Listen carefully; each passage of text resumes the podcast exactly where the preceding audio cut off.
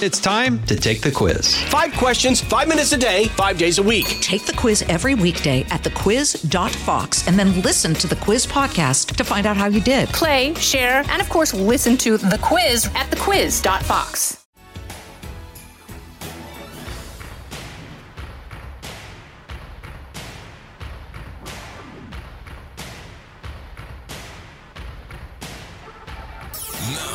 the most powerful city in the world, a new generation of conservative talk. Fair, fresh, fun.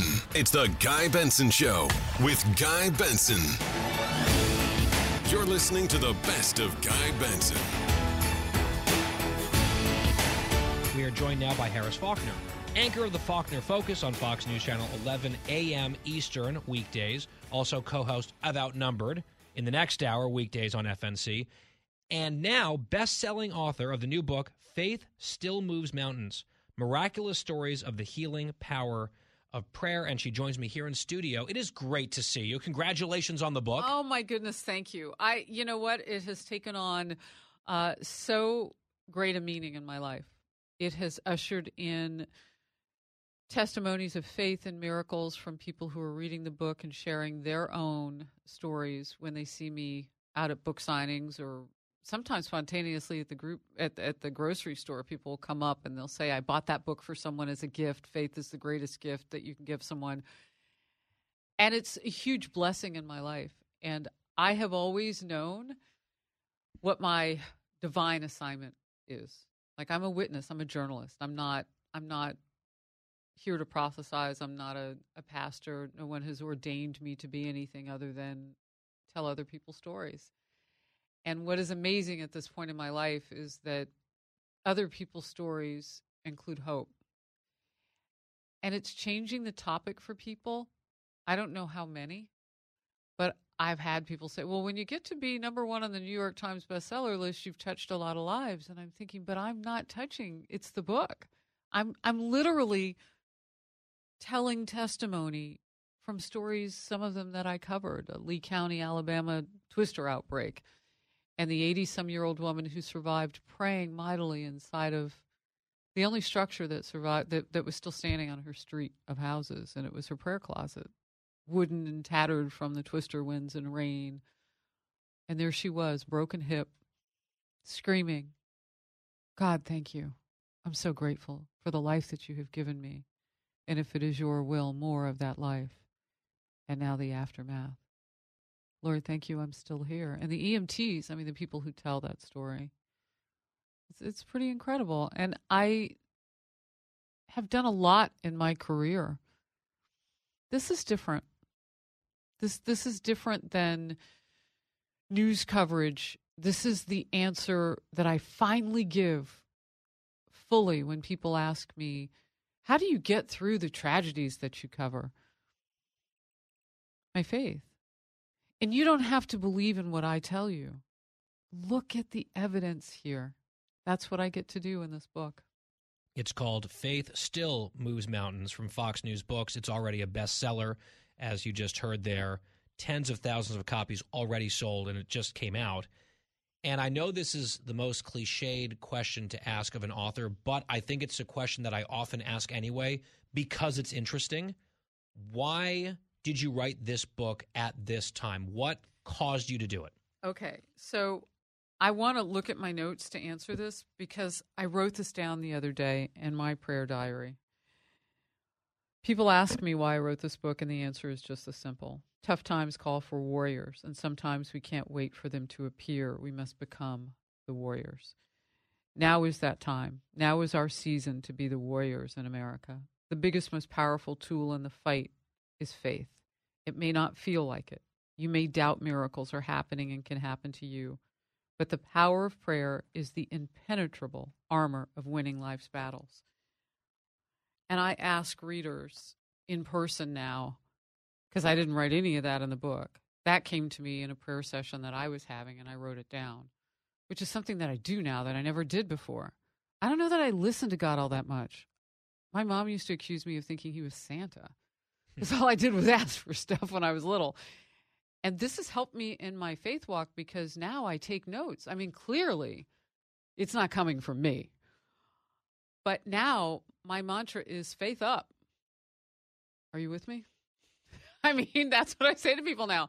And I know that didn't come from me, but I, I think if all I generate is curiosity and people leaning back in to see if this thing can work, what an amazing journey to be part of. And and that's intro, why I wrote it in because the intro, I got called to do it. Uh, no, I, I think I mean that's that's a beautiful answer, and I think uh, reading from your prayer journaling at the top of the show, I mentioned some of our guests coming up later, including Yeah. Dr. Drew. And he You saw I got excited. You did. I mean, I'm excited to have him on. First time on the show. I've met him before a couple different times. I've never met him. Uh, he's really fun. He's a really nice guy. But our topic with him later isn't that fun. It's about isolation and loneliness and depression really growing in this country. And I think there's been a lot of darkness the last couple years in a lot of people's lives. And I'm not one to just say, oh, well, look, you know, it's a country that's moving away from faith and God and religion, and it's we're not better off for it. I think there's probably some truth to that. But I think we also are desperate for uplifting good stories Yes. of hope compared to so much of what we ingest in our news diet, cultural diet every single day. And you are chronicling some of those stories in your book. You know, um, I love the way you put that. And what you're talking about is that everybody comes in at this from a different place in their lives, a different season, if you will. The season that we all shared most recently that has gotten us to perhaps a depletion of hope and a misunderstanding about having a relationship with the Lord because maybe He didn't rescue as many people as we thought needed to be rescued in the pandemic is a time where we saw lockdowns of places of worship, but we saw that you could get alcohol delivered to your doorstep in many states like my own, New Jersey. And while you couldn't get together to pray, you could smoke weed together and go to a weed dispensary and, and get what you needed. And I'm not just talking about medicinal purposes because that has a place, but we were allowed to recreate and become intoxicated, but not with the Lord. We, we, we couldn't recreate and become intoxicated with hope. That wasn't allowed. What kind of statement is that about where and who we really want to be? And by the way, our children are watching us, whether they live with you or they're the neighbor's kids, they're all ours. And you, you talk about motivation about writing a book. Yes, this was put on my heart to do from, from what I just told you, what I could see, but what I lived through in 2020 showed me that even those of us who want to believe that God hears our prayers are challenged. And on Christmas Day in 2020, I got a call that changed my life in a way that made me very angry. And I took that anger into prayer. And I couldn't stop talking. And I just figured there was no answer back of why God would take my father, my only living parent, the person I lovingly called my spare after my mom passed away in 2016 at Thanksgiving. So you can imagine how I feel at the holiday Mm. time. Both of them. Yeah. And and and now everybody knows those stories. And so when people see me, they they say if you can still believe after your dad died on Christmas, your north star, then maybe I can. And so it's not been a perfect journey and it hasn't been without bumps. And I don't want people to think that I'm, oh my gosh, she's like Susie Sunshine. No, No, I, that, I that's Janice Dean. Oh, Yeah. Just don't just- I know it? I mean, beautiful, sunny, kind, the whole kit and caboodle. She is. She is all of that. But but she and I have prayed together too. The loss that she suffered during the pandemic with her parents in law. Um, it doesn't always make sense, God's timing. And I'm not asking life to be perfect, but I didn't know how to pray to that. I only know knew how to take my angst. And so I tried to do what my mother taught me at that time, and that was to be quiet. And things like what I'm sharing with you today, and I hadn't read that before, but I wanted to today, um, are from a prayer journal that I started. And some of the things that I pray now are a little bit of journaling in the book. There are several original prayers that I put the scriptural inspiration for them so you can read, okay, well, where did Harris's words come from? Can I read more in the Bible and its actual scripture? You can because I, I put down where you find it. but it's only a few lines on healing or family togetherness or lamenting. Um, I think that we can be there for each other if we share our journeys in meaningful ways. And I get to be the conduit. And I'm so thrilled that people are giving this as a gift this Christmas because Christmas will be hard for me. Mm. And it's great to know that people will be taking this and saying it's lifting them up. Yeah, that's sustenance for you too. Yeah. It's for them, but it's also for you. I'm sorry for getting choked No, up. no, how you're talking about losing your father. I mean, you are Yeah. fully forgiven on that one, Harris. Thank Uh, you. one more question on the book before I want to ask about maybe something uh, newsy. You and I follow each other on social media. And so I'm sort of from a distance following your book tour. And you're doing a lot of these events. And some of these photos, I, I wrote a book with Mary Catherine Ham years ago. We I did a book tour, we went around and signing books and all that. So I, I remember, I'm thinking back to it. We didn't have the same scenes that you're having, where in some of these photos, you're like in a prayer circle holding hands I with know. strangers. Just talk about that. It was spontaneous. Uh, my first book signing was at the Patriot Awards in Hollywood, Florida. Yep. And that was a fun event. What I didn't anticipate was that people would purchase the book and begin reading it on site. And so they were reading it in line, and, and there, there were so many people. I mean, it, it just, it's a very popular event to celebrate Americans doing great things. Fox does it every year. I had never been. And I looked up and I saw a woman crying as she was reading the book. And I said, Who are you thinking of? And she gave me a name. And I said, Does anybody else have a name of somebody we want to lift up? Let's hold hands. And I, I did this initially. I said, Look, I know we're in a pandemic, but I'm, I, I'm, I happen to believe that we have to touch each other. And um, that brought a little bit of laughter when I held on to people and I said, I'm taking one for the team here. But that's what this is going to take. Like, we have to be able to be together. And so the prayer circle started with, okay, let's pray for Bob and let's pray for whomever. And just a short, and I tell people, I'm not called to do this. I don't even know, but it's happening because it's supposed to. And we put our hands in the air. Like air maybe you are. like maybe I am. Maybe this is part of being a witness. Maybe I need to witness what they're happening and then motivate with action. But I mean, and some of the pictures that have been posted, I didn't take a lot of them, but I repost them. I'll save them to my photo file on my phone. That's how old I am. I call it a photo file. Oh my gosh. But I'll save it to my album. And um it's amazing how many people are able to capture those moments because they mean something to them. So I was glad because I really didn't have um, any sort of way of capturing me in the red cowboy boots, which I wear a lot now because I think that they have a meaning to people now. Um, but it's been it's been really fulfilling, and so the prayer circle is now something I do. I was at Barnes and Noble in Florida at a different location last week. I'm going to Dallas in a couple of weeks, and doing different you know places all across the country eventually. But I've kind of been home because right after the election we had a runoff that just ended yesterday. So it's been hard for me to like skip around too much. And what I realized, Guy, is that people now want to do the prayer circles. And so when they're in line, I'll do a double check and I'll say, "Are we in it?" And they're like, "Yep, we're here. Okay, let's everybody hold hand." And and one woman yelled out when I was in Florida last week. I went to the villages. She said, um, "Harris is going to do her COVID, um, you know, little announcement." like people know it's they know coming. what's coming. Yeah, and I'll So say it started organically, and now it's almost like a tradition. I do it a couple like so if we have a 2-hour book signing, I'll do it once an hour. And I'll try to make sure that we wait until there are as many people congregating as possible and then we'll do it together.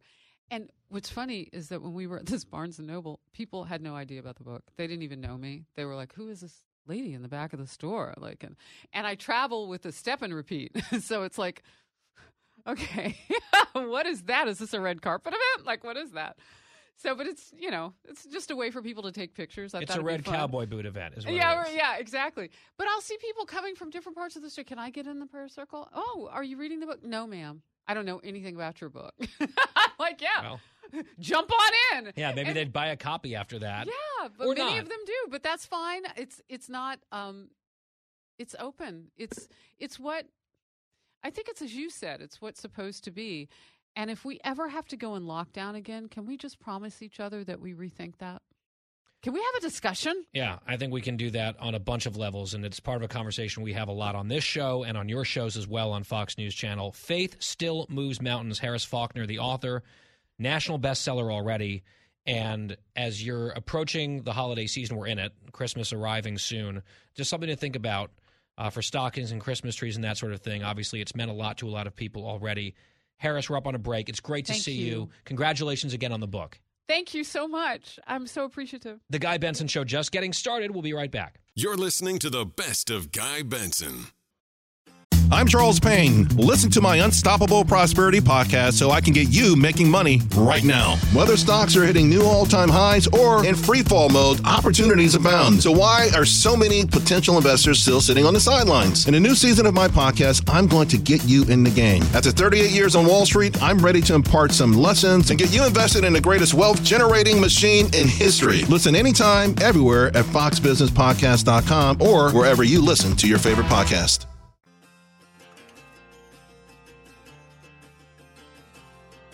I'm Guy Benson. We're back. Really good conversation with Harris Faulkner. My plan was to do maybe half of the conversation and the segment on her book and then move on to other topics, news of the day. But I felt like that was the right conversation to be having at the right time. One of the issues that I wanted to raise, I'll just do it here, is something we've been talking about this week. President Biden went to Arizona for some sort of economic development event. And he was asked by our colleague here, Peter Doocy, on his way out the door at the White House, hey, since you're going to a border state, are you going to go to the border? And his answer was no. Here's that exchange in case you've missed it. Cut nine. Why go to a border state and not visit the border? Because there's a more important thing going on. They're going to invest billions of dollars in a new enterprise. More important things going on than going to the border. And we had Dana Perino here yesterday saying that the border crisis that he has caused and is presiding over and making worse is a stain on his legacy, which is a pretty strong statement coming from Dana Perino. I think she's right. And relatedly, horrible news relayed by our colleague Bill Melugin earlier today. He tweeted this earlier this morning breaking. Multiple federal sources tell me a 38 year old Border Patrol agent was killed in Mission, Texas, in the Rio Grande Valley early this morning after he crashed an ATV into a gate while chasing a group of illegal immigrants at high speed. I'm told he was a father of two kids. So basically, my age, young father, I would imagine young kids, pursuing some of the illegal immigrants, pouring across the border every single day in this crisis. And that man is now dead. His kids are without a father. Last year was the deadliest year at the border ever. Close to a thousand immigrants died, illegal immigrants died. There are suicides among Border Patrol agents spiking. And the President of the United States says, well, there's more important things going on down in that area, so he's not interested in going. It's a really bad look. Out of the gates and ready to go. Hey, it's Hutton with Withrow. Hot Mike is here on the Outkick Network. We've got your afternoon covered with the latest sports discussion, and it's available wherever you find your audio. Daily analysis and news. He is hot. I am Mike. Actually, my name is Chad. His name is Jonathan, but you get the picture. We're going to bring it every single day. Whatever you want to call us, we'll respond to. We just want you to respond to what we're dishing out every day. And while you're here, we hope you subscribe to the podcast, like, subscribe, and share.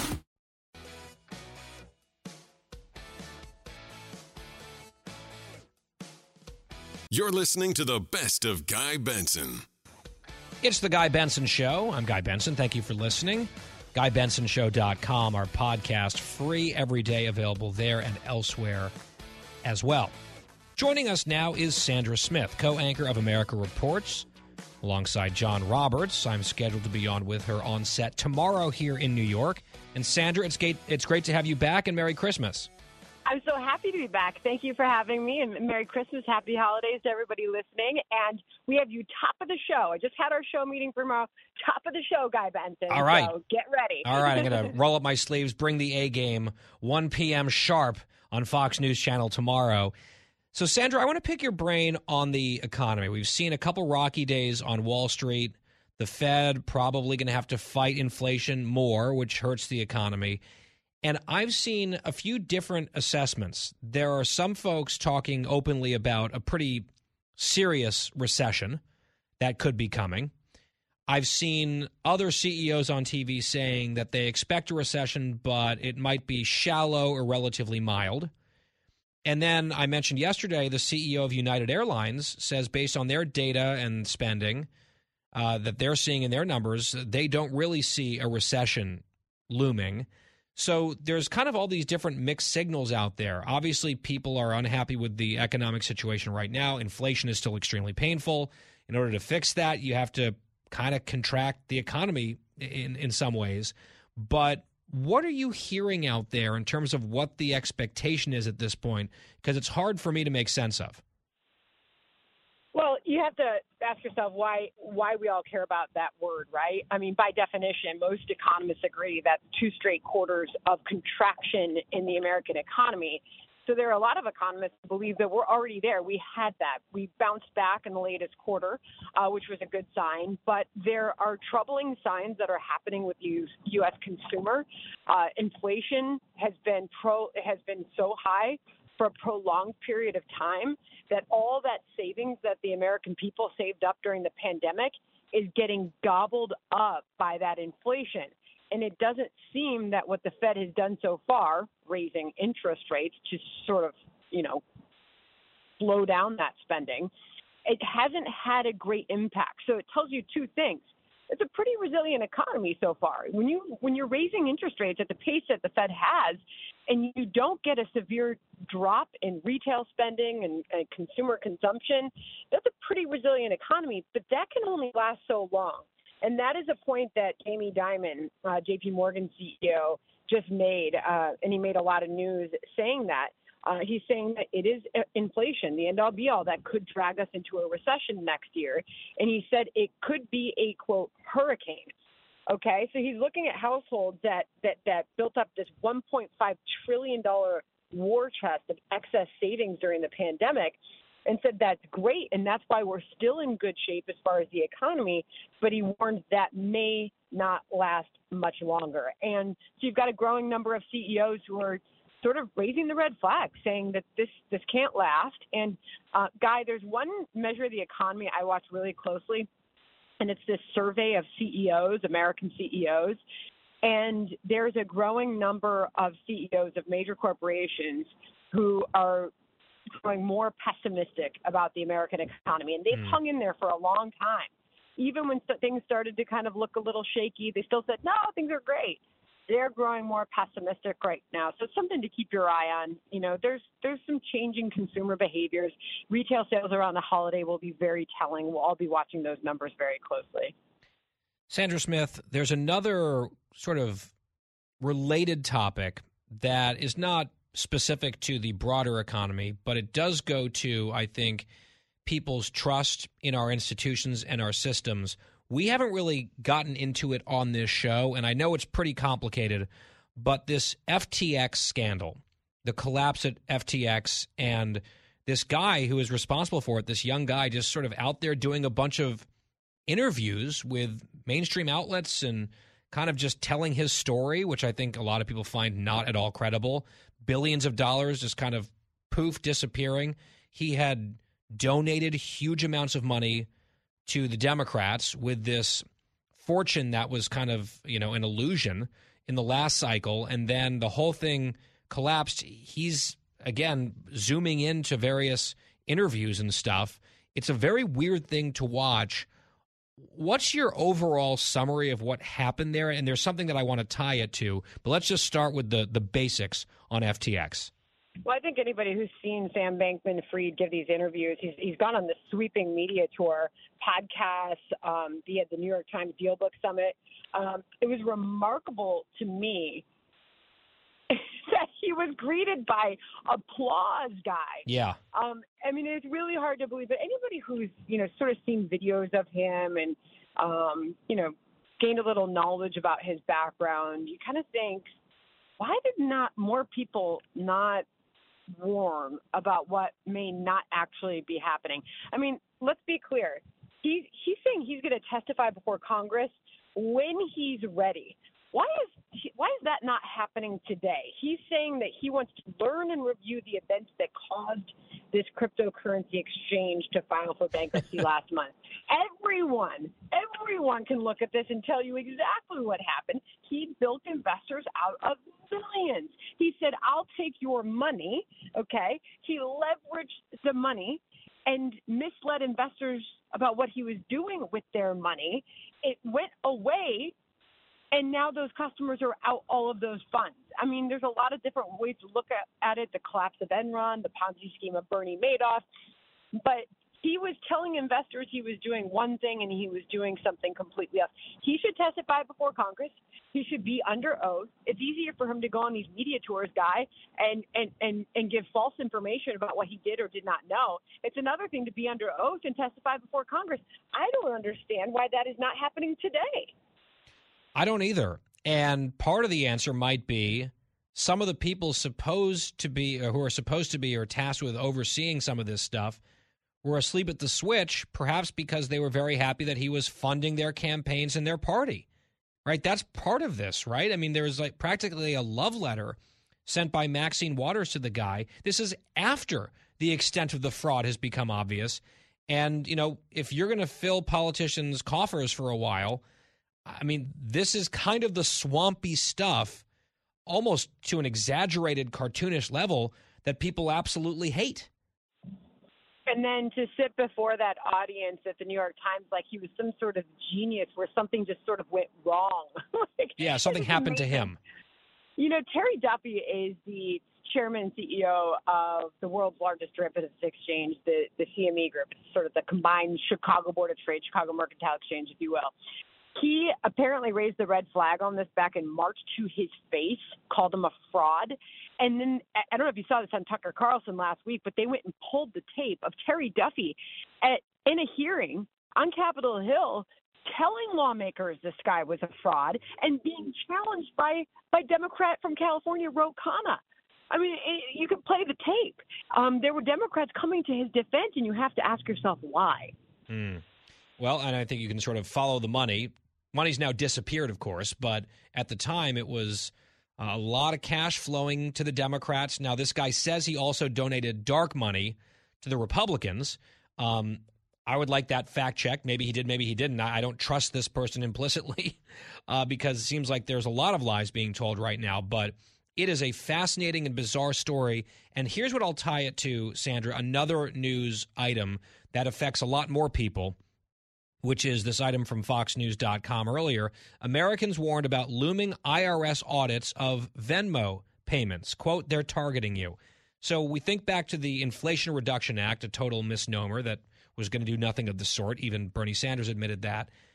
There was a huge doubling of the size of the IRS.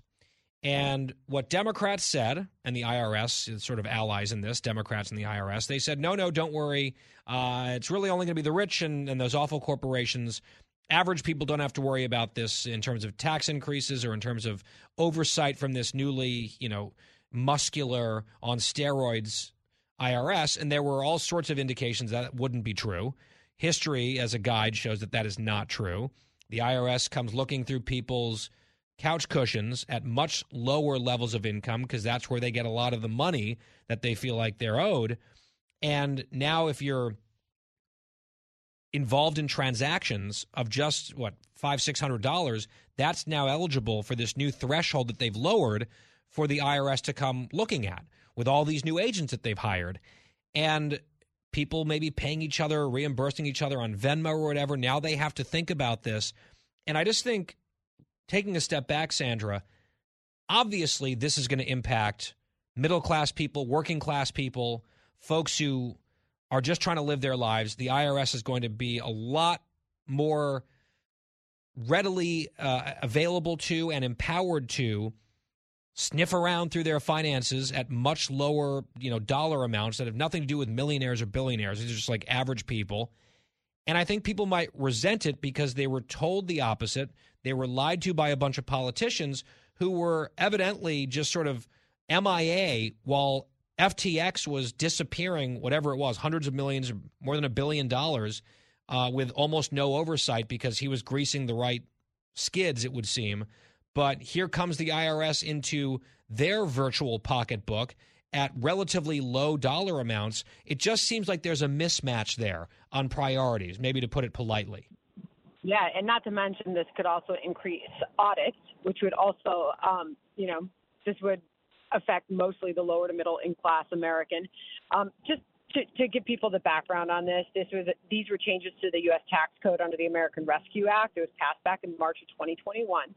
And what used to be, Guy, was these payment apps were previously required to send users a 1099K form if their income was over $20,000 or if they had 200 separate transactions in a calendar year. So now the change is that Americans will have a 99K form for any $600 transaction using online platforms. So as Grover Norquist put it, he said uh, he said we were promised this time that the tax bill was going only after the super rich. No, $600 they're targeting you and me and anyone else who is online. So this is a direct contradiction. And by the way, just to, to jump in, that was the American Rescue Plan, really the first thing that the Democrats did under Joe Biden. And then my reference to the Inflation Reduction Act, that was the doubling of the IRA that gives the government really the enforcement teeth to come after this stuff, right? They're not interested in enforcing laws at the border, for instance, but they are really ramping up the IRS to come enforce this money grab from a lot of Americans who absolutely do not even come close to the category of the millionaires and billionaires that they talk about in their, you know, their talking points. No, you're exactly right. And, and it's a direct contradiction to what this administration has told Americans all along that no one uh, making under $400,000 a year would see their taxes go up, that they were only going after the ultra wealthy. Well, you look at the folks that do engage in transactions of these amounts, this directly targets small businesses, middle class Americans, um, and so the administration and the Democratic Party needs to be challenged on that because this is going to um, adversely affect affect a lot of Americans. These changes to the to the tax code. Yep, and you know I hate to say we told you so, but we told you so, right? They had their you know pointers on their memos, and they said there are normal things that they always repeat mantras over and over again about their policies and who it will affect and who it won't. And we said it's just not true look at this information.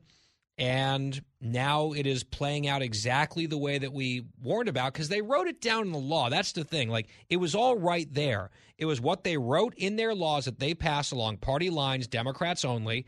And then their spin was like just their assurances that what they had written down in the actual law wasn't really what people should be worried about and it's sort of being misrepresented or whatever. But it is what it is. The words say what they say, they mean what they mean. And it's going to be, I think, probably an unhappy awakening for a lot of Americans from a lot of different income groups in the months and years to come. Uh, and and you look at that scrutiny of people's transactions at very low levels versus the lack of scrutiny and the hosannas and the cheering of a gigantic historic fraud when the guy was basically just saying, "Oh, don't worry, I'm doing a bunch of woke stuff and donating to Democrats." I think that juxtaposition is pretty powerful and kind of speaks for itself. And with that, we'll leave it there because we're up on a break. Sandra Smith, co anchor of America Reports on Fox News Channel every day, 1 to 3 p.m. Eastern Time, FNC. And I'll be joining top of the show tomorrow in studio with Sandra here in New York. Looking forward to that. Sandra, always enjoy it. Thank you. Thanks so much, Guy. Take care. We will be right back. It's The Guy Benson Show. You're listening to the best of Guy Benson.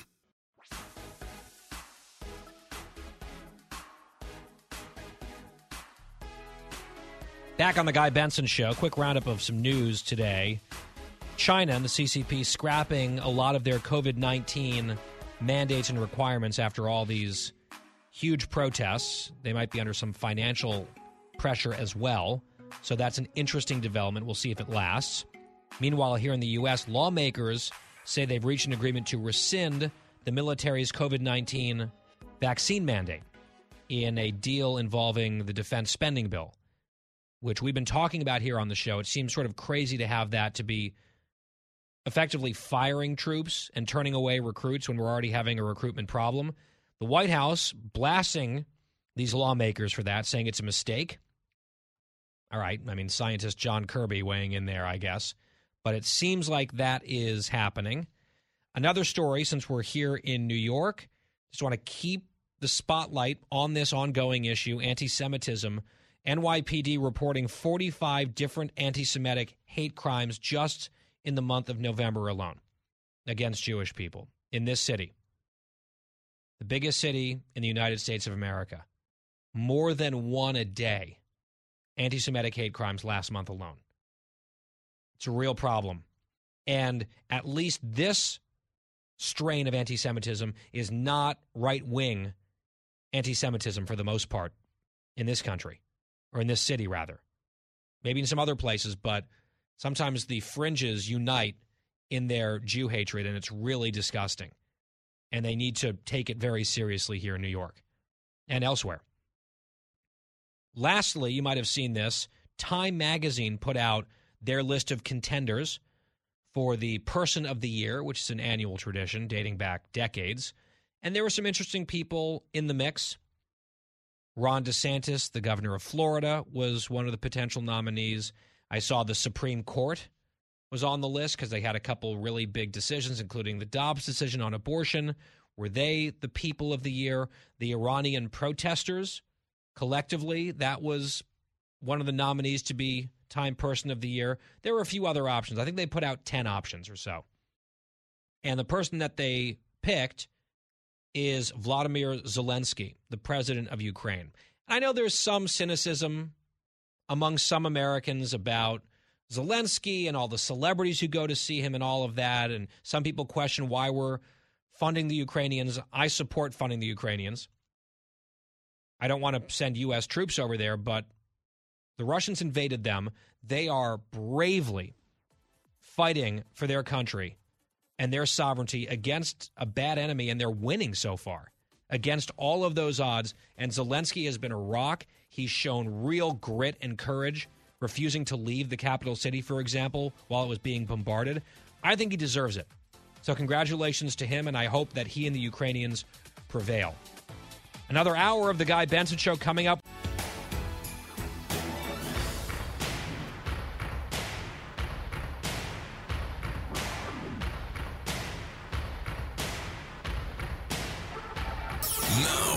Most powerful city in the world, a new generation of conservative talk. Fair, fresh, fun. It's the Guy Benson Show with Guy Benson. You're listening to the best of Guy Benson. So, bye bye soccer. I flipped the channel straight over to American football. Big 12 championship game. Lots of excitement there. The playoff is now set. And that's the football that we will be focused on here when we talk sports on the Guy Benson Show. We had the games on the SEC championship game, then the Big Ten championship game, won by Georgia and Michigan, respectively, on Saturday evening. And Georgia and Michigan will be one and two in the top four playoff, rounded out by TCU and Ohio State. Both of those games were on in the background at our Christmas party over the weekend. We told you about it repeatedly on the show. We were building up to the big party, annual tradition. This was by far our biggest one ever.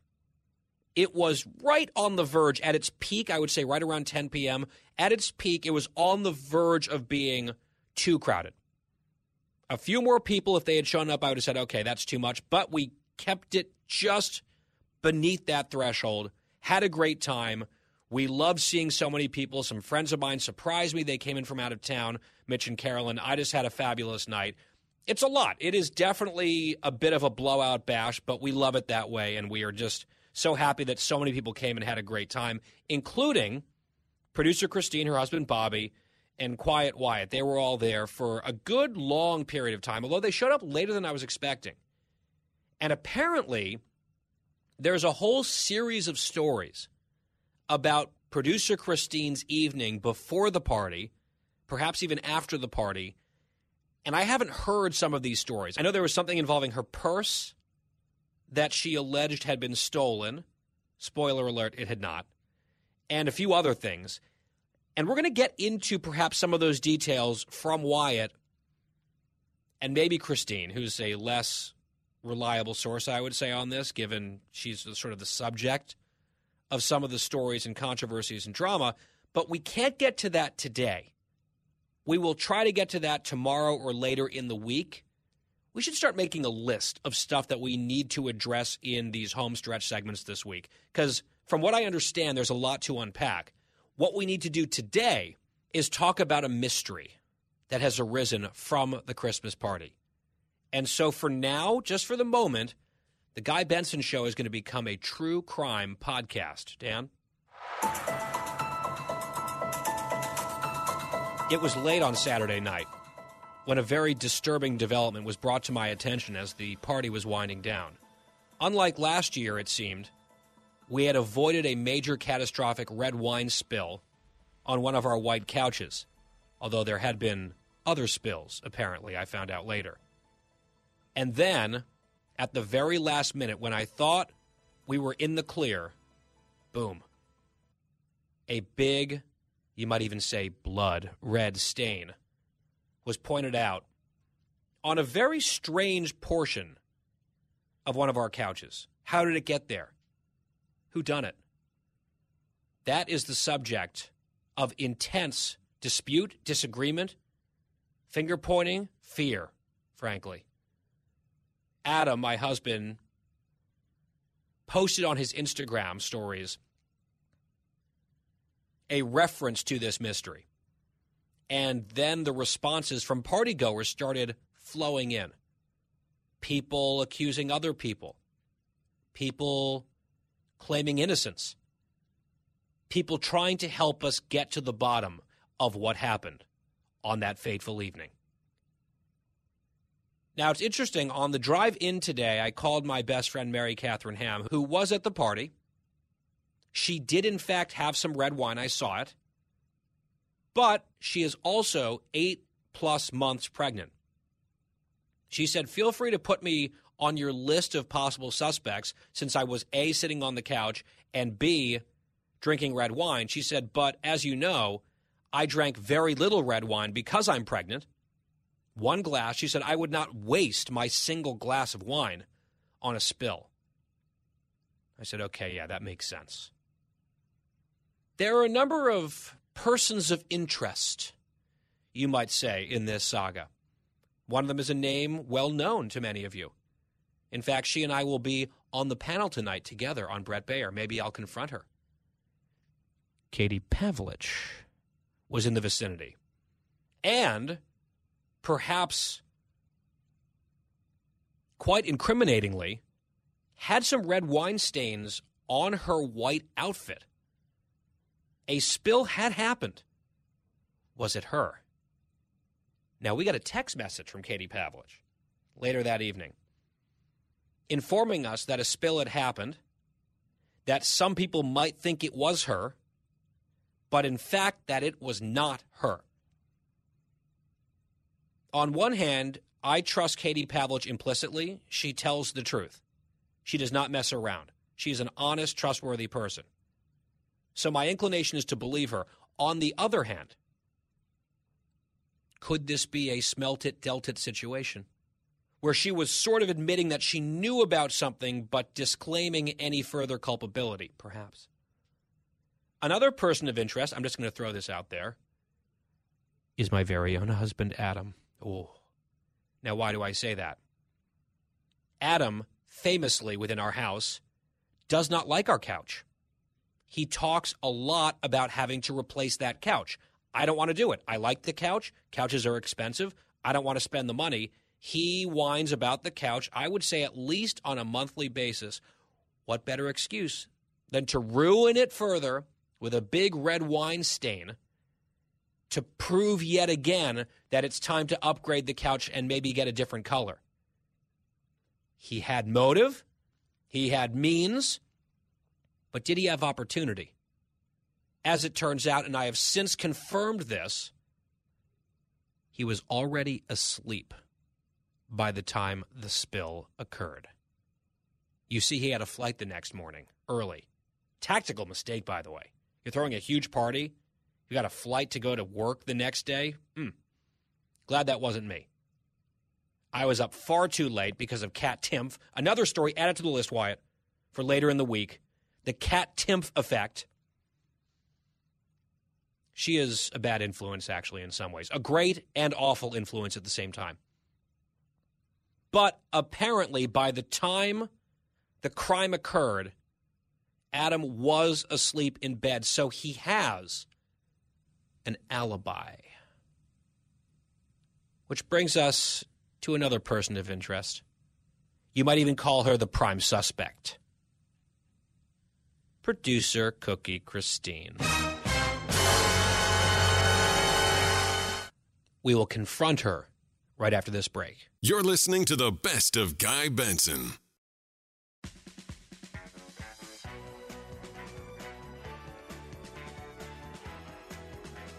We are back. It's an extended home stretch, true crime edition here on The Guy Benson Show as we are trying to get to the bottom of an outrageous red wine spill.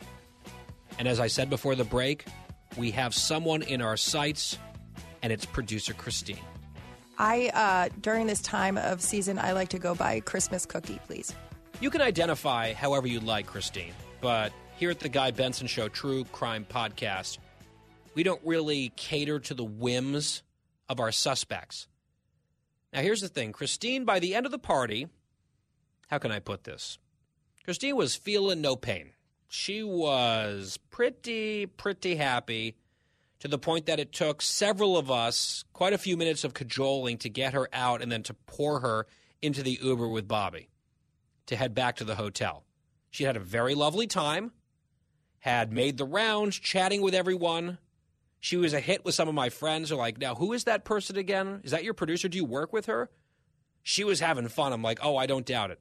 And she and I chatted a little bit, mostly earlier in the evening upon her arrival, and then again at the very end when we were trying to basically lure her out of the house because it was well past time for her to start to sleep it off and maybe get some water into the system, for example. And I would not have guessed that Christine would be on the list of possible suspects here. I mean, in fairness, yes, I probably would have, but I did not see her on the couch over the course of the evening. She was usually standing, often out in the tent on the back patio. So I'm not sure if she was in the vicinity, so to speak. However, I learned something very interesting over the course of my investigations. Wyatt, maybe you can help me with this. Is it true that producer Christine was responsible for multiple spills of red wine over the course of the evening, including one on my husband and another on the aforementioned Katie Pavlich.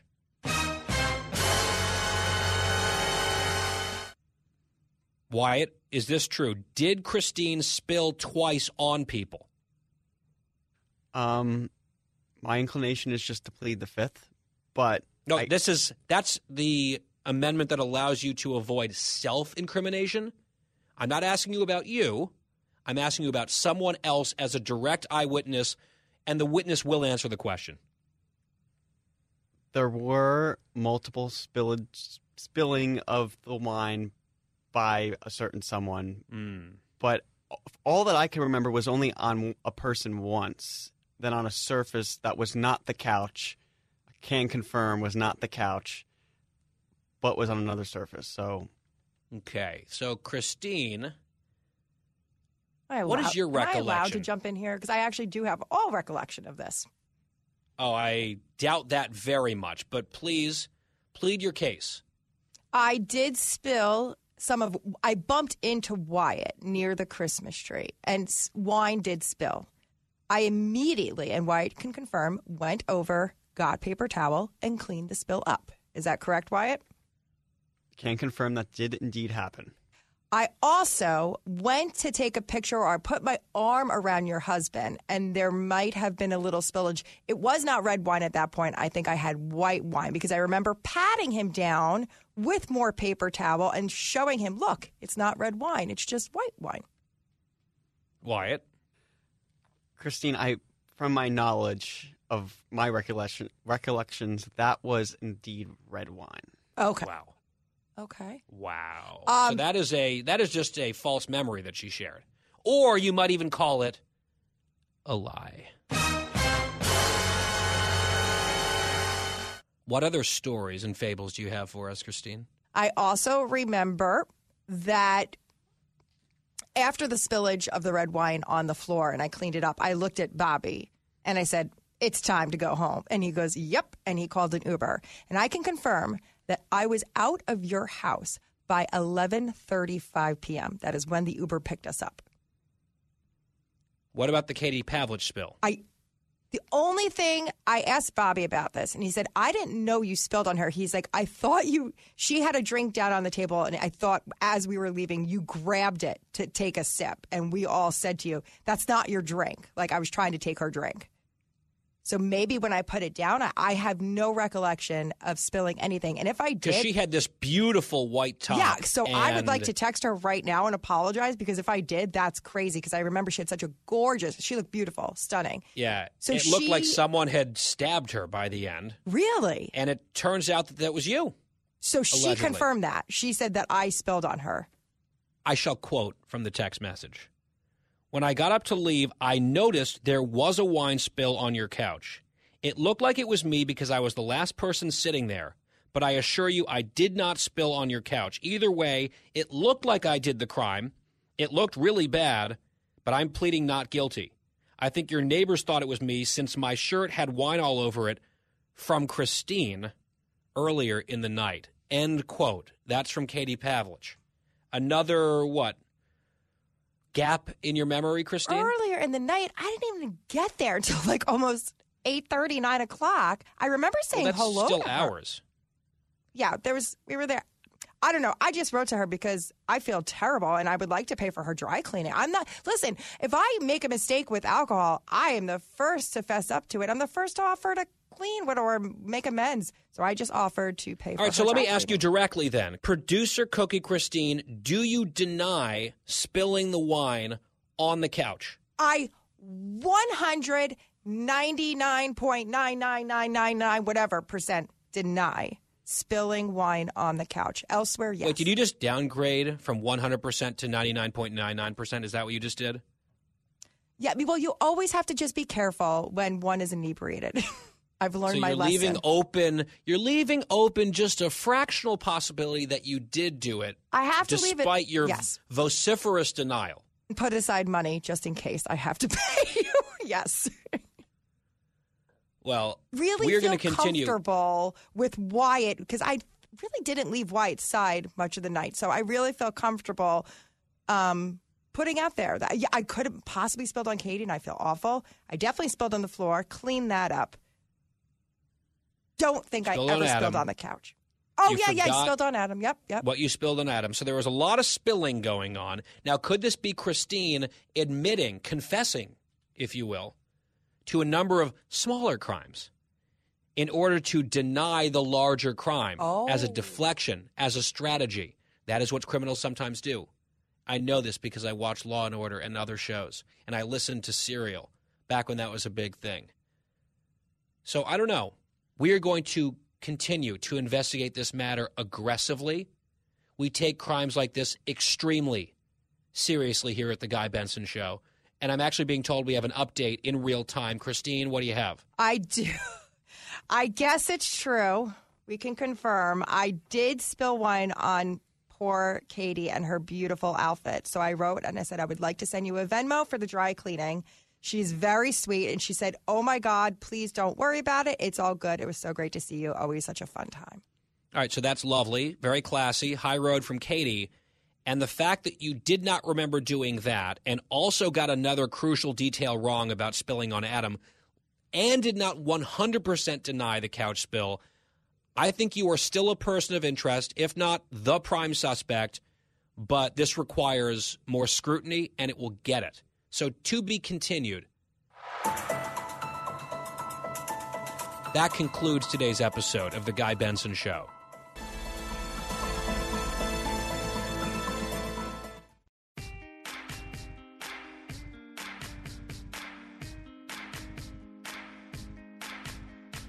Home stretch.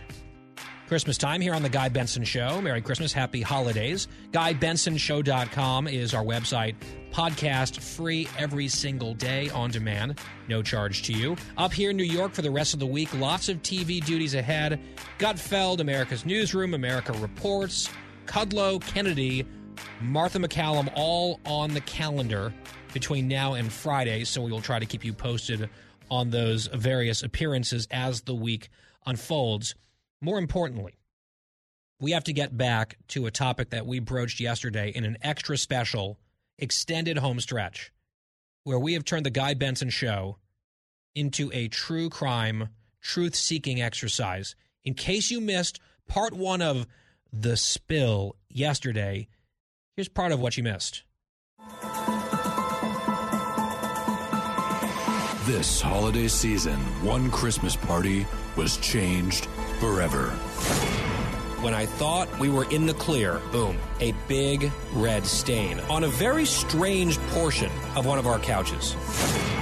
Many suspects, one witness. There were multiple spilling of the wine by a certain someone. This is a prepaid call from Christmas Cookie, an inmate at the county correctional facility. It wasn't me. I didn't do it. Who can you believe? From the team that brought you sloshing around the Christmas tree. A Guy Benson Show original, The Spill. So good. Props to Dan, our engineer, for putting that together. Christine being in county lockup for this crime is my favorite part by far. It's so good. I sent that last night to some friends. People were dying. So I sent the link of yesterday's homestretch to a lot of people who were at the party. Adam, my husband, put it on his social media as well. We have gotten a huge amount of feedback from people who were there, people who were at the party. I will tell you that I've heard from producer Christine badgering me for updates. I've, of course, stonewalled and stiff armed those requests because we will not comment on the progress of an ongoing investigation. Wouldn't be prudent. Also, I did personally witness witness tampering. Producer Christine making threats of Quiet Wyatt, who was one of the witnesses to this whole situation. Having previously threatened him, I believe, last week, suggesting that if he told me something unrelated to this particular crime, the red wine spill on our white couch at the Christmas party, this was something else. If he told me something, he would end up where Carousel did at a garbage dump in Staten Island, dead. As we all know, Christine was responsible for that even as a child, which is kind of blood curdling. So Christine is in detention right now as the prime suspect. I'm not sure if she's been charged yet with this felony this late night wine spill on our couch at this party, following a series of other spills involving wine over the course of the evening that we addressed yesterday. I will give you a few updates because my investigations continued last night and also today. More text messages, more DMs on social media from friends who were there, people who thought they saw something. And this is very much a see something, say something scenario. Like my messages are open if you have information that could lead to the conviction of the person responsible for this. My next door neighbor, in fact, tantalizingly, having listened to the entire home stretch yesterday, texted Adam and me saying that he has very important information about what happened, but will not divulge that information because effectively, snitches get stitches. Apparently, he knows what happened to Carousel. He doesn't want to end up where she ended up. So there is someone who lives right near me who knows I think what happened, but won't say out of fear. Out of fear. Which gives you a sense, I think, of how ruthless the offender must be. I also learned something very interesting because on our show planning call earlier, I guess Christine was able to join from lockup. She said that she might not ever again come to one of our Christmas parties. She might boycott the Christmas parties from now on because of all of these accusations. She said to me that I'm supposed to be her best friend, and yet I'm treating her at best as a person of interest, if not the prime suspect in this matter. And I said, Well, am I really your best friend? Because I received yet another note from another attendee at the party who said that Christine told her that she was now her new best friend at the party. And Christine said, in fact, that did happen, but she does not remember the name, identity, or even really the appearance of that person. But she did remember making a new best friend. So, Christine, would you like to comment on any of this so far, including this somewhat mysterious new best friend of yours? I just remember she was just a blast. And I really would like, if now that I know that you know who it is, to give me her information because we decided that we were going to be best friends that night. And I would like to start the relationship. But shouldn't I give her instead one of the business cards that Bobby had printed up where you do things drunkenly and then he hands people a business card saying, all of the plans and promises are null and void because my wife won't remember this? I feel like that's what probably needs to go to this young woman. But I didn't, I made a lifetime commitment. Wow. I didn't just make a plan. And also, I have to tell you, I had brought one of those cards with me because I brought a bottle of champagne as a, an, a great guest that I am. And I was planning on putting that, taping it to the box, and I completely forgot. You forgot about Yeah. it. Or did Well, you have to I- give it out earlier in the night to the other best friends that you made in your Uber, at the restaurant? Apparently, you were uh, really a gal out on the town before the party. You know, Mama needed to let loose. Mm, you know, Mama, Mama did. I do want to reveal something. This is one of those true crime reveals, little twist and turn. The young woman that you made new best friends with on Saturday night, in her messages to me, did speak highly of you, did say that she enjoyed her time chatting with you immensely, does want to be in touch, but also leveled an accusation. Oh, no, bestie. Guess who else you spilled on on Saturday Spilled night? on Her? Yes, you did. That's that's very possible. She was wearing red, so she said it I- wasn't too bad, but you spilled red wine on her. So I believe this is now the fourth documented spill that you personally are responsible for. However, with that being said, those were all misdemeanors. The point of this investigation is to bring to justice the person responsible for the felony of the huge spill on the couch cushion. And Christine, I must inform you that I am officially clearing you of this crime. I knew it. I've are- never been so happy. You are not guilty.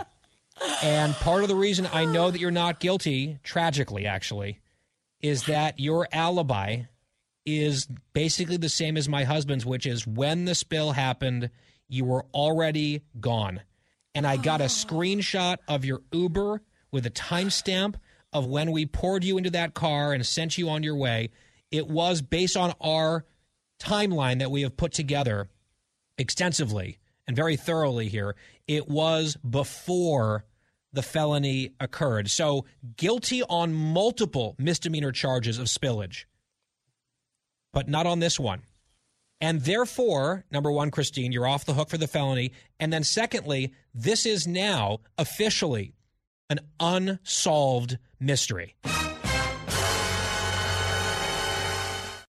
But I do want to say this someone is out there who did this, and I would like to appeal directly to the offender. You know who you are. You know that you did this. You know that you had a nice time at the party, things got out of control, and you did something that you didn't mean to do. I need you to turn yourself in. I need you to confess. I will let you know, I will have everyone know that we very quickly, thanks to the fast action of a number of our party goers, got the cushion cover off the couch into the washing machine, since dried, and it looks good as new. The stain is gone. This is not a permanent, does not have to be a permanent stain on your record. And I'm allowing a brief period of amnesty. If you would like to come and confess, All will be forgiven, but you need to come forward because at some point, someone saw something and we will find out and there will be consequences unless you come to us first. Privately, text message, DM, your choice. But the clock starts now. This unsolved mystery needs to be solved, preferably by you. If not, we will continue down this path, pursuing this mission until justice is done. And with that, Christine, I would love to get your reaction to your vindication. As, as, as we have now sent someone to county jail to come release you, we've we've now told the relevant local authorities that they got the wrong cookie. Well, I just would like to thank my fellow inmates who now are all my new besties. Um, I decided to have my own holiday party with those ladies because they were defending me the entire time. What is this like? Orange is the new black, season eight. Could you imagine? I, I feel like I would do well in prison. I'm not even joking here. I feel like I actually would do well in prison. What do you think? I, guess that's a whole other topic. That is a very different topic, and I don't necessarily agree. But maybe we can all find out. Nope, nope. Like nope. we could all get a little respite. Bobby could get a breather. You get three square meals a day. You know, I mean, it's it's something to consider. But anyway, go on. Uh, I need the contact of my new best friend because a I got to apologize. She was wearing a beautiful. I remember it was like a red velvet outfit. It was Mhm. really, it's really all coming nice. back to you now. Yeah, it's all. And here's the thing. This is what I want to do. A, your neighbor, love that person. That they would not even snitch, even if they know. So love that. But here's the one thing. I'm gonna defend the spiller because guess what, guy? The spiller may not know they're the spiller. Do you get what I Uh, mean? Yeah, I do, but I think they know. I think if you spill probably a full glass of red wine on a white couch, you know that that happened. You remembered at least half of your spills. You forgot about one of them completely. You misremembered another one. I've now reminded you of yet another one, which you're now, I guess, suddenly recalling. I mean, of course, you're going to defend a spiller because you yourself are a serial spiller, as it turns out, just not the one that this true crime mystery is about. Right. And I'm going to leave you with this. If you only had vodka there, none of this would have been a problem. Well, I'm going to tell you this, and now I'll leave you with this. Because of what happened, and also some other red wine stains on another rug on our main floor, Adam and I are having a very serious conversation now about ceasing all service of red wine at future parties. I think it's a good idea. White honestly. wine, bubbly, clear liquors, that's it. No red wine. I don't know. I like red wine so much, especially around Christmas time. I'm not sure I'm pulling the trigger, but we're at least thinking about it because we've had back to back incidents, multiple incidents over the last two years. So it's something that is now under consideration. Are you going to continue following through with this threat to never come again to a Christmas party? Or are you back in the fold? I, I think that I'm actually going to have my own Christmas holiday party on the same day. that could solve a lot of problems, actually. Can I get that in writing? Wyatt and Dan, you make your choice. You Oh, make I- your choice now. I think that's an easy choice. I think that's a very easy choice. Unless they're scared of someone who has been supposedly vindicated, allegedly innocent, but ruthless and potentially combustible, nevertheless. I feel Now- so good right now. I feel so good right now of something I knew. Now I know how I know how innocent people feel when they're wrongly convicted. It is a horrible feeling. Well, you were just wrongly accused. I think understandably and plausibly accused in this case, but it turns out wrongly accused of this. The search goes on, but don't let this feeling sink in too much because later in the week we are going to discuss other elements of your evening that have not been talked about yet on the air. I know Wyatt is very eager to do that, and we will, but not tonight because we are out of time. Back here tomorrow, same time, same place on The Guy Benson Show. Thank you for listening. Merry Christmas. Have a great night. And Christine, enjoy your newfound freedom.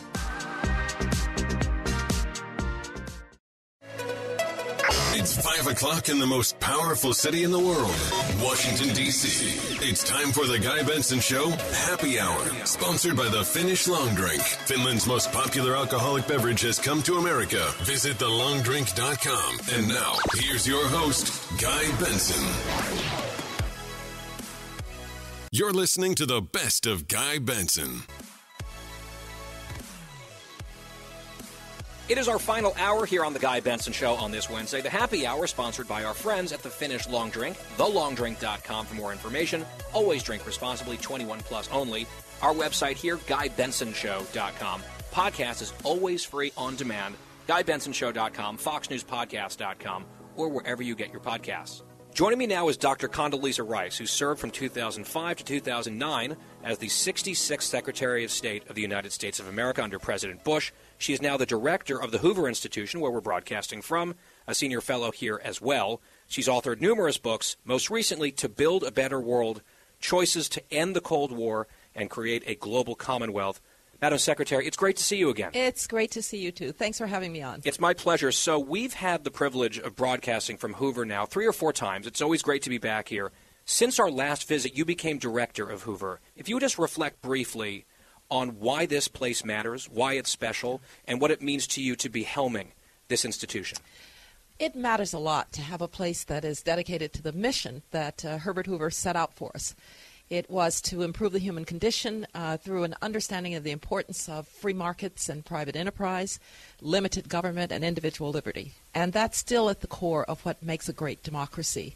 And so here at Hoover, we work on the problems that are confronting that great democracy, whether they be problems abroad, like uh, how to deal with a rising China, uh, how to leverage a relationship with uh, India uh, or problems here at home, how to make sure that every child has a K 12 education that is worthy of the name education, and increasingly, uh, issues of state and local governance, and for us, technology and governance. We sit in the Silicon Valley and we think we have some things to say about that. But the thing I'm most excited about is that we've just created a new center for the revitalization of American institutions.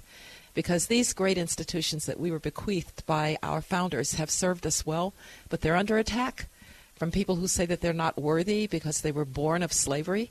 Uh, to people who say they're not worthy because they only serve elites. And uh, we believe that, uh, yes, these institutions may need reform, they may need revitalization, but they are precious.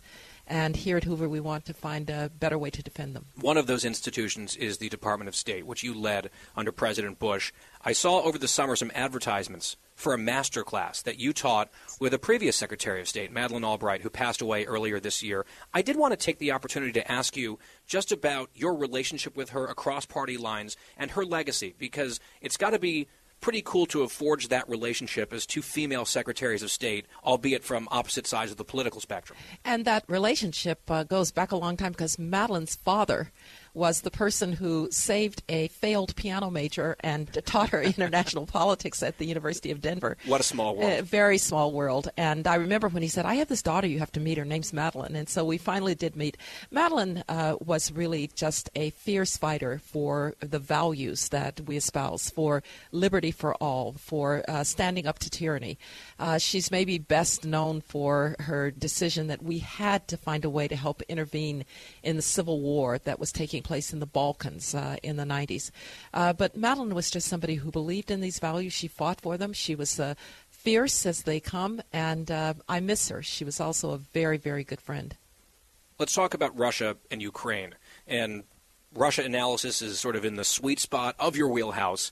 So, where does this go from here? I know nobody has a crystal ball. You can't possibly predict the future, but you know a fair amount about Vladimir Putin. You've been watching this war develop a two part question what comes next in your view? And secondly, what should the United States government be doing and the West broadly and not doing?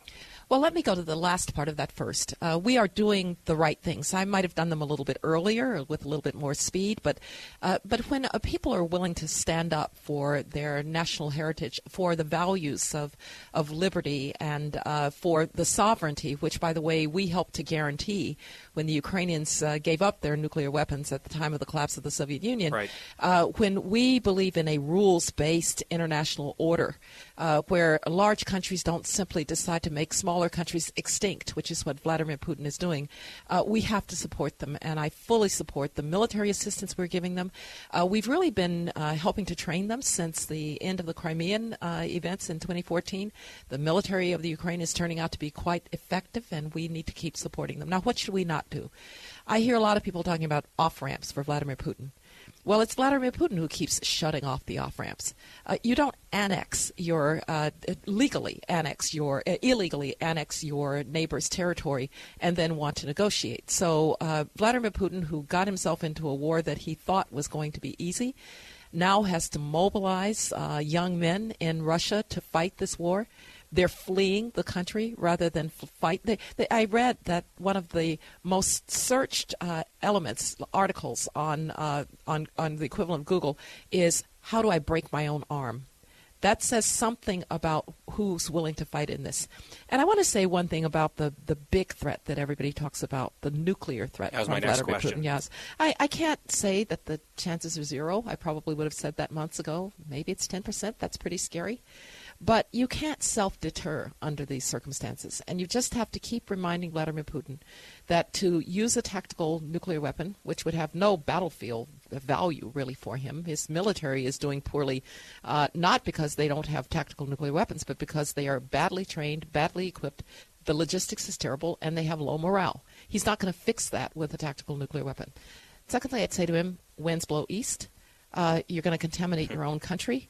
And finally, you really will be a pariah forever. And so I think telling him that there would be catastrophic consequences, not defining them, is the right way to deal with this. And so don't try to push the Ukrainians into some kind of negotiation. Give them the upper hand on the ground first. And then, if Putin, realizing that he's losing this war, wants to negotiate, they go to the table uh, in the strongest position. He has been wielding energy as a weapon, obviously trying to leverage Europe and blackmail them in some ways, bully them. On the broader question of energy, OPEC making the announcement earlier that they're going to curtail the production moving forward here, which of oil, which obviously is a huge deal, has implications abroad, geopolitically, also here at home as we look at domestic mm-hmm. energy production and consumption. What do you make of that move? I know everyone's analyzing it through the very near-term prism of the midterm elections. Fine, it goes much broader than that, doesn't it? It does. If, if ever we had a wake up call about the need to fully develop the North American platform from Canada to Mexico through the United States, the gift that it is to be able to be energy self sufficient, and oh, by the way, uh, to produce enough energy to export to uh, to other countries. If ever we needed a wake up call, Vladimir Putin has given it to us, and uh, there's a second jingling of that call by what OPEC has done. Um, I, I have to say, I've always known the Saudis to do what they need to do for their budget, so I wouldn't read much into this from the point of view of the Ukrainian events. I think this is really the Saudis saying, here's where the price of oil needs to be for us to do what we need to do. Do you really want to be dependent on the Saudis in that way? Do you really want to be dependent on the Russians and the Iranians? Or would you rather have U.S. be the source of those hydrocarbons? I know everybody who believes that climate change is a problem, and I do believe that it's a problem, uh, wants to get as, as, um, as much as we can to a cleaner set of sources of energy. That would be called natural gas. And it would also say that that transition is going to take some time you're not going to be uh, able to get uh, rid of hydrocarbons in the near term. I would rather those hydrocarbons come from the United States and stable places like this. And you can't send mixed signals to the producers of oil and gas who have long tail investments. I was a Chevron director in the 90s. The investments that these companies have to make are long tail investments. So don't tell them, well, produce for seven years and then we're going to move on to renewables. They have to have some predictability. And, and by the way, you're greedy right now and we want to put you out of business, right. but produce, produce, produce. But produce, produce, produce. And oh, by the way, we've given you leases but not permitting. So the energy policy uh, is, I think, the core of where we have to go if we want to have both a sensible energy policy and energy security. Madam Secretary, in your first answer, you referenced a rising China. Let's talk about China and that challenge for a moment. I'm sure you get many questions about Iraq and the legacy of Iraq and the Bush administration and the decisions made leading up to that war. I wonder if you get as many questions about the Bush administration's policy vis a vis China. And it's not really unique only to Bush, it's numerous administrations across both parties that I think some critics would say now were perhaps too sanguine about China's intentions and what their designs were. Based on what you know now, what you're looking at now, looking back on your time as Secretary of State, what do you think your administration and others got right about China and maybe not right? I would just say, what was the alternative? Uh, was the alternative to try and isolate 1.4 billion people with an economy that was growing rapidly? Uh, yes, we we and others before us uh, took a chance after Deng Xiaoping. And that was the view that if you could integrate China into the international economy, the international economy would grow as a result, which, by the way, it did. It did. And uh, you would began to, to change the nature of Chinese uh, policy. I never was one who believed you were going to democratize China as a result of, result of this, but I did expect that they would respect uh, intellectual property. I did expect that they would be uh, that their markets would be more open, and we fought for that every single day. I can't tell you how many conversations I had with Hu Jintao. You're stealing intellectual property. Uh, open your markets, and so it's not as if people were uh, naive about what was going on with China. But the, the, I do think there was a change with Xi Jinping. And that was that he essentially gave up on any sense that China had responsibilities to the international system and began to just take, take, take to uh, enhance China's uh, growing authority in the international system. And that meant uh, challenging the United States on technology. We're going to surpass you in AI and quantum computing. And, and uh, oh, by the way, we learned that we were way too dependent on supply chains through China for everything from pharmaceuticals to uh, our overdependence on semiconductors. Right, they're stealing our stuff, Uh, the- and then we're so reliant on them. Exactly, and and that was maybe we uh, maybe people were sleeping on that a bit, and and I give some credit to the Trump administration for raising, and to my friend Mike Pompeo for raising that uh, as an issue. I think we are we're now reacting uh, in a better way toward that, and uh, at core, it means we have to get our own ha- act in order. It means we have to make the investments in technology here in the United States because I don't I don't have authoritarian envy. The Chinese can lay out their plans. Authoritarians make terrible mistakes because it's a single point of failure with one man. You know that zero COVID thing's not working out so well. That one child policy didn't work out so well. We're now hearing that their policy to be indigenous in what they do in terms of chip development isn't working out so well. So if we do what we need to do, I'll bet on American democracy and I'll bet on our distributed innovation rather than uh, what China is doing. But are you worried at all about American and Western companies becoming, in some ways, addicted to Chinese money and that huge market, far from perhaps turning the Chinese government in our direction? It seems like, in some ways, the Chinese government is able to manipulate American companies because they don't want to lose access to the market. Is that an overblown fear? Well, I, I think it depends on what, what companies you're talking about. I, I really think, I've, I tell companies all the time, if you have technology and China in the same sentence, uh, don't go there. Because uh, it, whether it's the Chinese wanting to be more indigenous in their development or the American government rightly being concerned about the transfer of sensitive technologies and then ending up in the PLA, uh, the technology sector is going to decouple, and I have no problem with that. You know, if uh, if Chinese young people uh, want to buy iPhones, I don't really have a problem with that. And I will say something about it. You know, those Chinese leaders have those young princelings who kind of like Western uh, goods. Um, when uh, the NBA was uh, in the crosshairs because of what the general manager in Houston had said about Hong Kong, I did tell Adam Silver, I said, you know, Adam, they're not going to kick the NBA out. You know why? Because those young princelings, those only children, are not going to watch the Chinese national team play the Kazakh national team. They want to watch the NBA. So I don't want to cut off an entire generation of Chinese consumers from what America can produce, but I don't want to uh, to uh, transfer uh, the the jewels of technology either. Well, you just mentioned NBA basketball. I think I want to talk NFL football when we come back. Dr. Condoleezza Rice, my guest here at the Hoover Institution at Stanford University. It's the Guy Benson Show. Stay tuned. Let us be your escape from your drunk relatives. Happy Thanksgiving from us on The Guy Benson Show.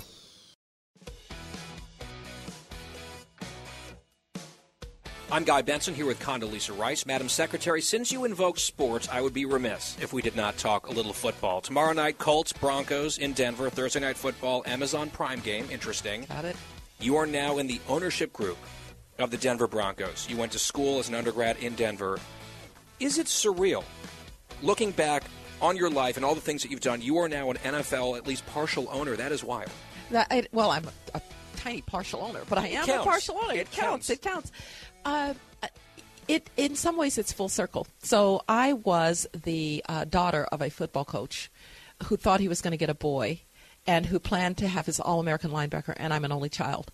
So I jokingly said, I think my father's probably saying, and he's gone to the Lord, but finally she got an important job. You know, she's a football, she's an owner of the Denver Broncos. I actually went to high school in Denver, so my Denver contacts go, Denver connections go back even further than that. I love it. I love the sport. Um, I know it has a lot of challenges from player safety to how to think about the relationship to an intercollegiate uh, uh, framework that's changing uh, every every day. Uh, but it's a really quite American sport. You know, we're impatient, so we want a clock. Uh, there are not that many things that bring uh, the CEO and the shop steward and the intern together because they're all wearing that Denver Broncos stuff. So uh, I love the sport, and I'm I'm just grateful to uh, the uh, Walton-Penner Group for the uh, opportunity to be a part of the, the the ownership. Is there any tension because of your passion for the game between being now a partial owner of this organization and then a lifelong rabid fan of a different organization in Cleveland? Like, how do you navigate that? It's funny. Uh, it's come quite naturally with the Broncos. Remember, I did live in Denver for all of those years, and so um, I I love the Broncos as well. Um, I I won't give up on the the Cleveland Browns. I hope they win, except when they play the Denver Broncos. All right, fair enough. Finally, since you mentioned player safety, if there were a Commissioner Rice, which I know has been a long-standing ambition of yours, on a slightly more serious note, we saw what happened with the Miami quarterback Tua and the concussion protocols and all of that.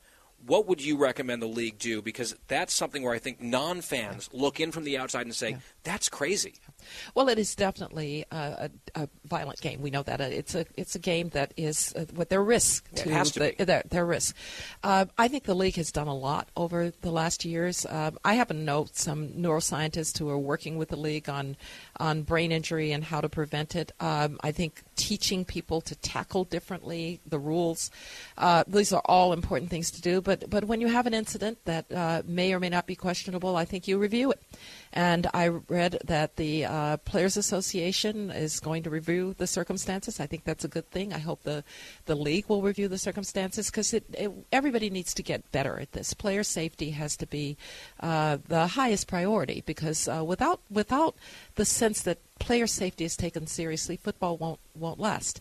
And so I think we all have uh, an obligation to make sure that it's right in the forefront. And I think the league has tried over recent years to do that. Uh, you have to keep it's it's one of those things that you have to keep reminding yourself every day. Dr. Condoleezza Rice, former Secretary of State under the Bush administration and now director here at the Hoover Institution. Madam Secretary, a real pleasure. It's great to see you. Great to see you, and thanks for being with us here at Hoover, and welcome to California. The Guy Benson Show returns after this.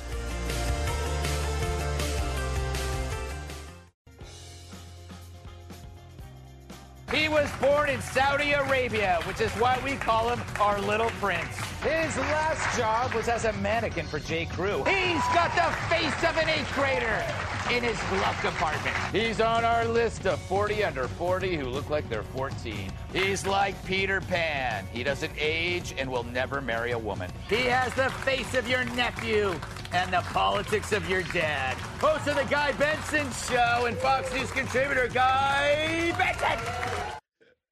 Those are priceless. We are back. It's the Guy Benson Show. Thanks for listening. GuyBensonShow.com. Podcast always free. That was just a sampling of some of the generous introductions I received on the new ish show of my next guest making his debut mm. on the Guy Benson Show. He is the littlest host with the tallest ratings. Co host of The Five and the new king of late night. That is true. That is Greg true. Gutfeld. It is great to see you in studio. I am so happy to be here. and It's just I, I I can't believe this is my first time just with you. Yeah. you know. But uh, Well, in um, this context. in this con exactly, we won't get into the other context because it's filthy. But uh, yeah, it's great, huh? I love those introductions when you put when you t- when you pile them on each other. Yes, that's how it works. It's a long game.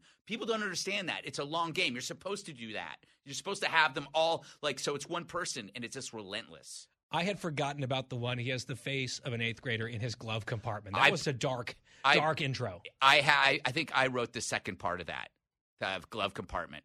So I'm- I'm- how do these get written? Well, it it started. I mean, it was obviously started at Red Eye, um, and it was my idea because a friend of mine's band, I had seen a friend of mine's band, and they introduced all the members like, he's six foot five, runs like a deer, playing drums, Dave Lombardo. And I'd be like, I should do that with my guests. And then I got so obsessed with it. I mean, I would write them, and then other guests who loved them, like Alison Rosen, wrote thousands of them, and she wasn't, wasn't even working for me. Uh, I think I can't remember if Andy and Bill wrote some. They might have. They probably did. But it was like, yeah, I, I'm sure we did like a round robin thing. I like like it's kind of like how you do magazine captions, where you take uh you just you you it goes around the staff like a picture of something and people write on it. That's how we did it. And that started on Red Eye. Red, Red Eye, yeah.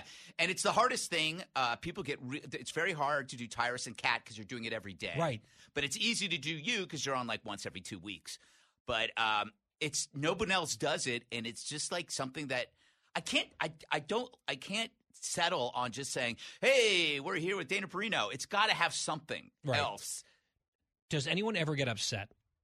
Um, some people might get shocked if I if I if it appears that I might cross a line, or if You they- would never do yes, such a or if thing. They, or if they think that I'm making fun of them, but I never do. I don't think I ever do. Maybe maybe 15 years ago on Red Eye, there might have been a person or 14 years like that was like never seen the show before and was like, "What the hell's going on?" But I, I think it's like we've been. You know, everybody knows what's going on on that show now. Like, it's People all- get it. Yeah, it's all teasing. It's all ridicule. It's all like getting under people's skin, and it's like it is like a nightly roast. And people don't. People don't.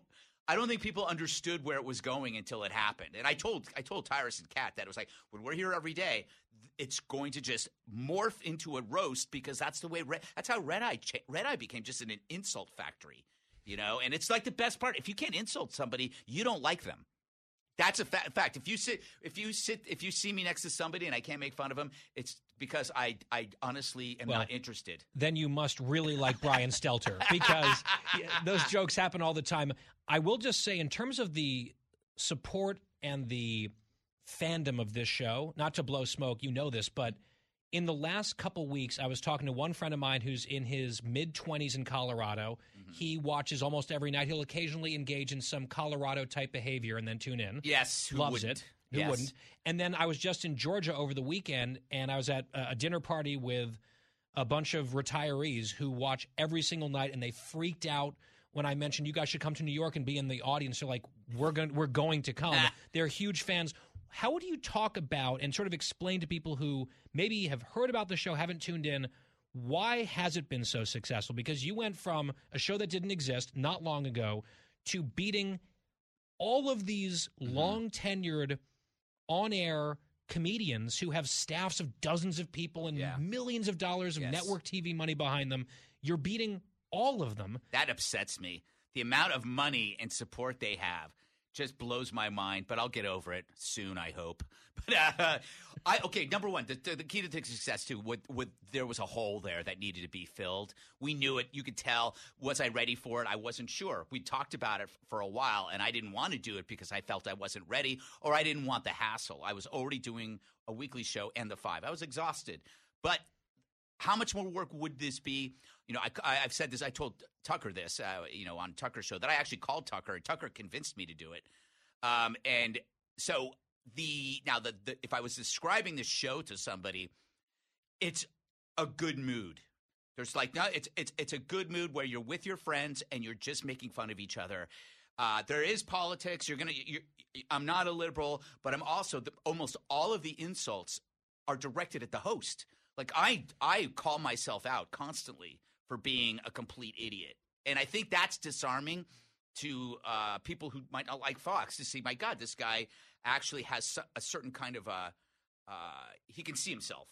You know, he's not like you know. He, I don't take myself seriously. No, you don't get mad because people. The question I get all the time after I do your show is, does Greg ever get upset with you when you make fun of him? I'm like, no, that's the whole point. Yeah, no, I there's the, I never get happier than when somebody rips me because that means it's like a it's a group.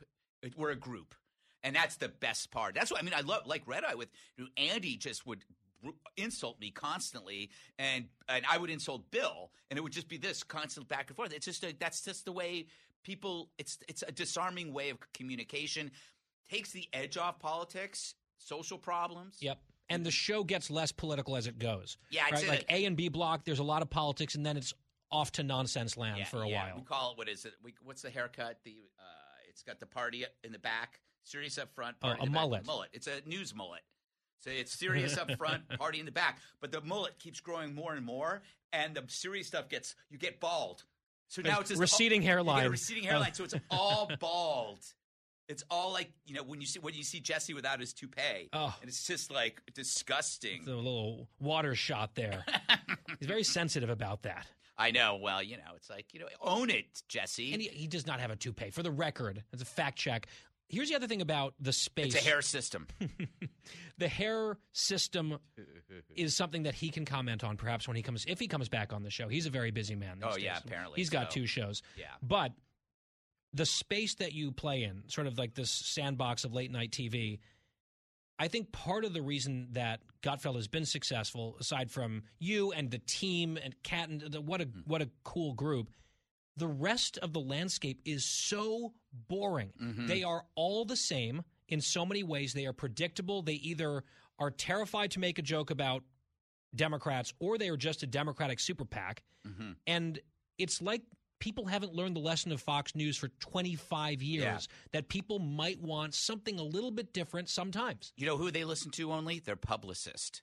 That's all. The the the, the least humored person on the planet Is a publicist? Yeah, because I worked in magazines and I had to deal with them. You know, people representing celebrities. They'll scare the crap out of you. They'll they'll they'll blackmail you with like, you'll never see have this person on your show, and I represent all these other people. That freaks that freaks these.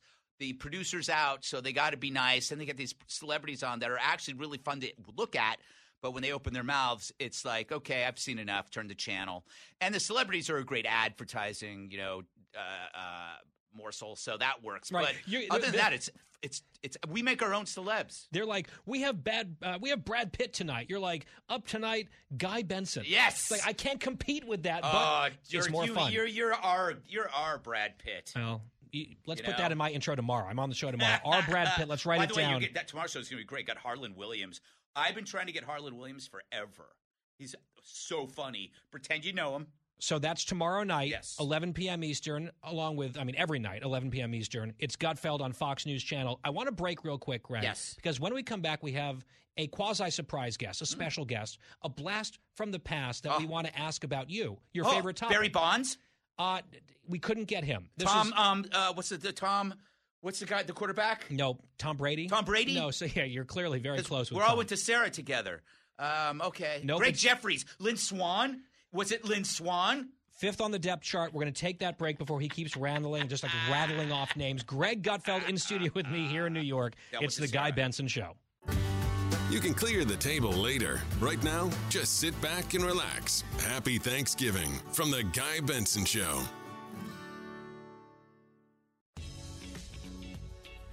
We're back. It's the Guy Benson Show from New York. Greg Gutfeld here with me in studio, and we are now going to bring in a first time guest on the program as well. It's Greg's first time, and now let's welcome in Jody Penner. She's an experienced nonprofit executive, mother of four, longtime friend of Greg Gutfeld since high school. Right. I met her recently in California. Yeah. She has many stories, apparently. And Jody, it's great to have you here. Hi, Guy. Thank you for having me on. So I just discovered that Greg played football in high school and he was a linebacker. Yes. You probably don't remember that, Jody, but I was. No, yeah, I remember you playing hearts in the stands, is what I remember. yes, that's true. I did play Hearts, but uh, I did play play football freshman year. You didn't know me then because you know girls didn't know freshmen, right? Yeah, so like no. I didn't exist. When did you first discover me? Was when it, when when you were dating uh, uh, Johnny Giacomini?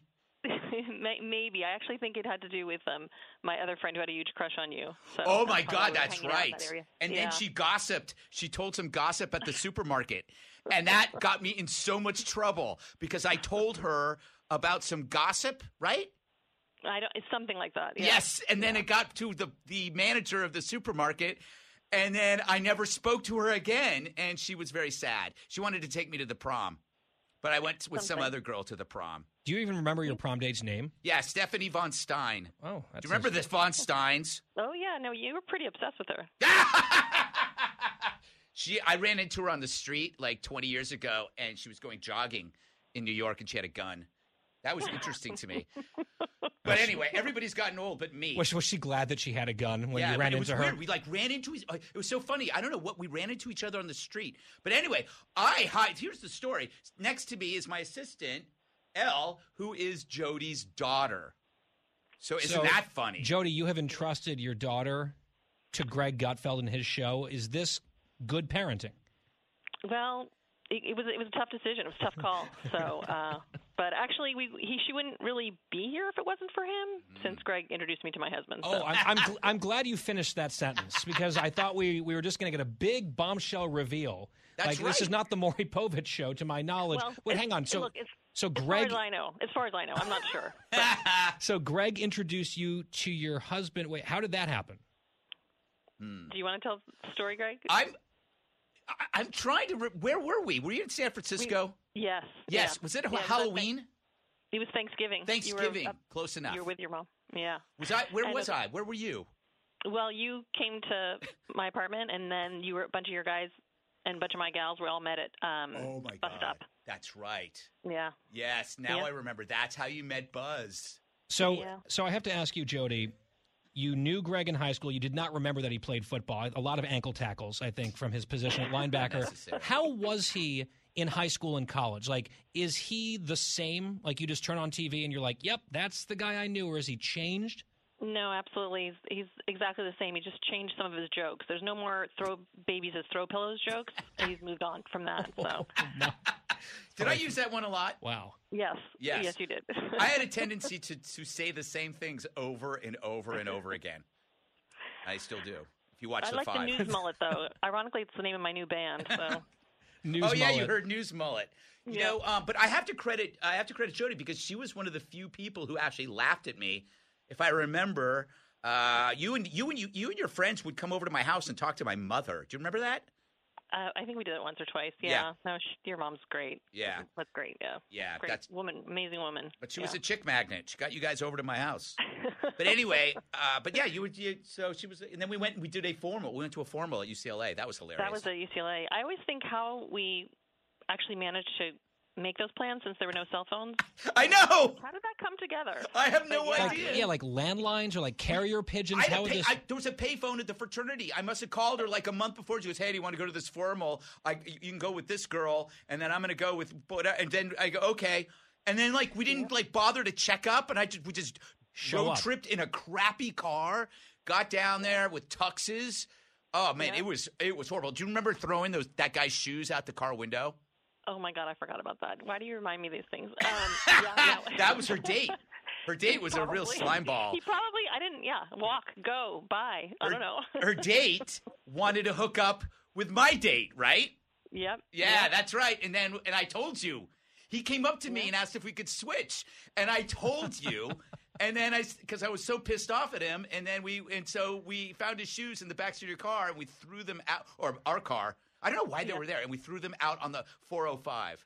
Yeah, I think that sounds about like my attitude. Jody, since Greg brought up the topic of hooking up, I heard allegedly that Mm-hmm. when you would bring some of your like gal friends to hang out with Greg, he had a tendency of finding them to be rather interesting and and amassed quite, I think the kids call it a body count uh, among your friends. Is that right?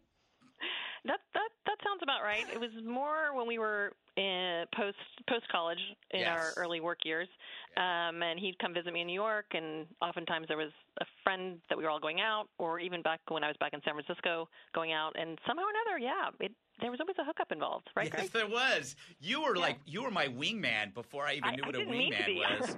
it did get awkward though because you had a studio apartment. Oh no. And you and you were like she is kindly hosting Brooklyn. you. Yeah, in Brooklyn, studio apartment in Brooklyn. I remember. Well, I remember some awkward, awkward moments. Your daughter's right to my right, so I don't know how far I can get into this, except to say that you moved to the floor. Oh, yeah. That was the, that was such a good host Subtle. of you Uh, to very move to the subtle. floor. But uh, yeah, we had some good times. We had a, we had some great. We you took me to some great bars. One of the bars burned down. The, it was a great bar. Quit Squidleys, Quibblies. Well, they rebuilt it, I think. Oh, did Um, they? Yeah, uh, oh gosh, I'm sorry. It's okay. I can't think of it right now, but yeah, And it was like a, it was an old it was it was an old speakeasy, right, in the middle of that building, kind of. Yeah. Yes. I also was informed that there was a Vegas trip, and I shudder to ask about it, but I'm going to anyway. With the reminder that this is all you know live national radio. Jody, what is a weekend in Vegas with Greg Gutfeld like? Yeah, and again, this was this was during college, so a bunch of my friends drove up from LA, and a bunch of his friends flew in from Cal. I don't know how we organized that, and stayed. Were we in like one room, Yes. at like a Motel Six. There was Oh. so many of us. Yes. Um, so it wasn't like cool Vegas. It was like eighteen year olds in Vegas. It was. You know, I it was like trying to it was like you were going to go down to the blackjack table and you had five dollars. We were trying to find like is there like a dollar table or something? There's Um, a lot of free drinks going on though, and, and some all you can eat buffet. Yeah, because they feed you drinks, so you keep gambling. We have like 30 seconds, Jody. Knowing everything that you know about Greg through your life, are you surprised at his success? I'm not surprised. He was always super bright and funny, and um, I think he just took him a, his path was a little long. But I remember when um, Jon Stewart had that show on uh, MTV. I thought that should be Greg. Greg would be better at that. Well, and, And, uh, here we are. there you go. A couple Yeah. years later, Yes. Jody Penner, longtime friend Mm-hmm. of Greg Gutfeld. Her daughter is Greg's assistant. Say it's hello. amazing here in Fox World. I think her mic's off, but we're waving to her. Greg Gutfeld, the five every day. Gutfeld at 11 p.m. on Fox News Channel. Great to see you. Let's do it again. Same here, man. Greg Gutfeld, our guest. Another hour of the Guy Benson Show is straight ahead. You're listening to the best of Guy Benson. This is Jimmy Failla, inviting you to join me for Fox Across America, where we'll discuss every single one of the Democrats' dumb ideas. Just kidding. It's only a three hour show. Listen live at noon Eastern or get the podcast at foxacrossamerica.com. Listen to the show ad free on Fox News Podcast Plus, on Apple Podcast, Amazon Music with your Prime membership, or subscribe wherever you get your podcasts.